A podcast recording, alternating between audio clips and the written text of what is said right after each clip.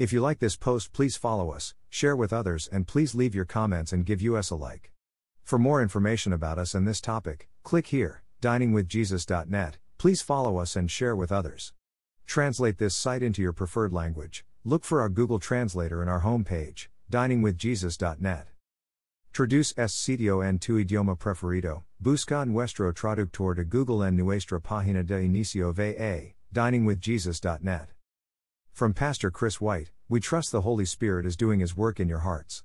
The Lord bless you all, have a beautiful, joyful day. K. L. Señor los bendiga. Solid decision making begins by discerning the will of God. God delights in revealing His will to those who are eager to follow His precepts. Psalm 33:18. Psalm 35:27, Psalm 147:11.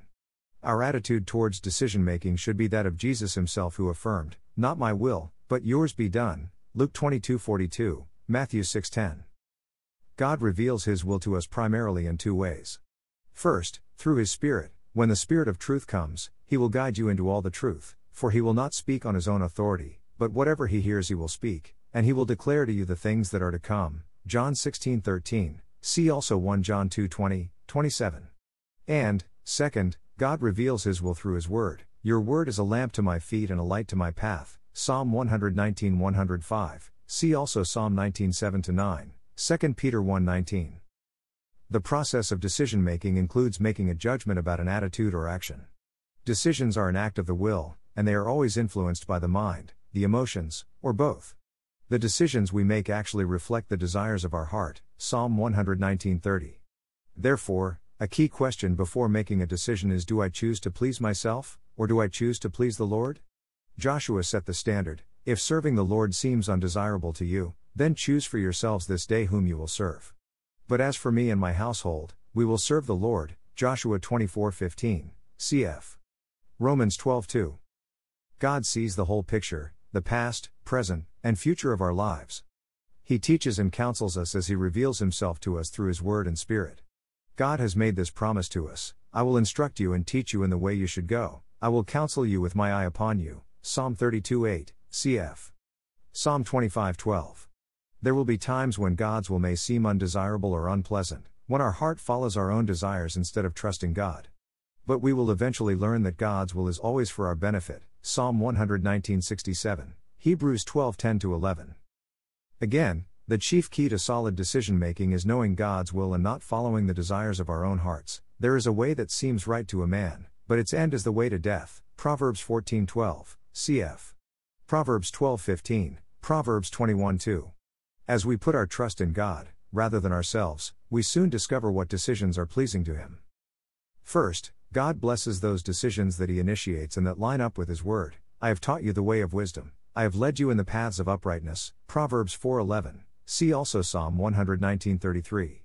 Second, God blesses decisions that accomplish His purpose and depend on His strength. It is God who works in you to will and to act according to His good purpose. Philippians 2:13. See also Philippians 4:13. Additionally, God blesses those decisions that result in His glory. Whether you eat or drink or whatever you do, do it all for the glory of God. 1 Corinthians 10:31. He blesses decisions that reflect his character, that promote justice, kindness and humility. He has showed you, oh man, what is good. And what does the Lord require of you? To act justly and to love mercy and to walk humbly with your God. Micah 6:8. See also 1 Corinthians 10:31, 1 Timothy 4:12. And he blesses those decisions that come from faith. Without faith it is impossible to please God. Because anyone who comes to him must believe that he exists and that he rewards those who earnestly seek him. Hebrews 11:6.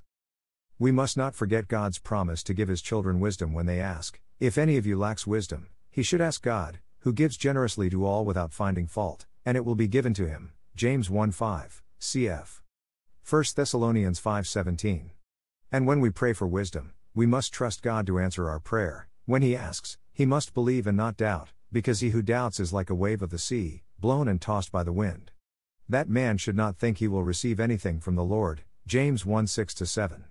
Patience is important, too, as we wait for God's timing. After waiting patiently, Abraham received what was promised. Hebrews 6:15. Decision making is more difficult when it involves a painful choice. Sometimes, the right course of action will also hurt us in some way.